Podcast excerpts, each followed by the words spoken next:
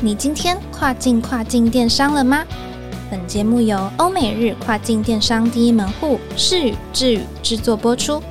在这个节目里，你即将听到最新最专业的欧洲、美国、日本跨境电商资讯，以及由跨境专家分享的各种有趣电商营运故事。每周一个新主题，带你跨境跨境电商。听众朋友，大家好，我是主持人 Doris，欢迎收听跨境跨境电商。今天这集呢，想要介绍一个比较敏感的服务。对于卖家来说，最头痛的应该就是逆物流，也就是所谓的退货啦。不但呢订单取消，流程繁琐，又增加很多成本，讲起来呢就是负能量满满的一集。不过，退货除了无可避免之外呢，也会大大的影响消费者观感，是很重要的服务面向。还是建议大家要有周全的物流以及逆物流的建制，才不会手忙脚乱。尤其呢是节庆的时候。今天为什么突然会讲到退货呢？主要就是亚马逊官方呢，在今年一月底的时候，有公布了一种新的服务，叫做退货服务供应商计划。简称呢就是 RPP。简单举例来说呢，就是采用 FBM 卖家自己配送的台湾卖家呢，以前如果接货退货的话，就要自己处理。无论是退款不退货，还是把货接回台湾，都很贵又吃力不讨好。但是现在可以选择用 RPP。无论是在美国站的这个消费者要退货的话呢，就可以透过美国当地的第三方的提供商来处理，货也不用寄回台湾了，直接寄到美国那个服务商的仓储地址去就可以了。更精简来说的话呢，就是卖家遇到退货的话，可以选择把这块事情呢全部痛快的外包给第三方的服务厂商了。那这个服务目前呢，有开放给北美站的美国、欧洲站的英国、德国、法国、意大利、西班牙、荷兰，其他站点部分呢，还有新加坡和澳洲。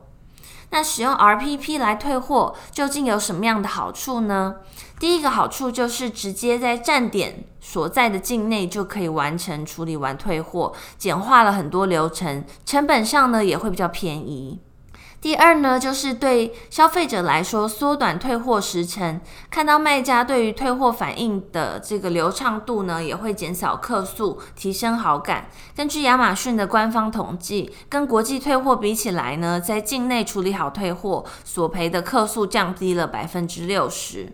第三呢，当然是减轻了卖家的各方面压力，可以更专注在销售上面啦。那这些退货会怎么被处理呢？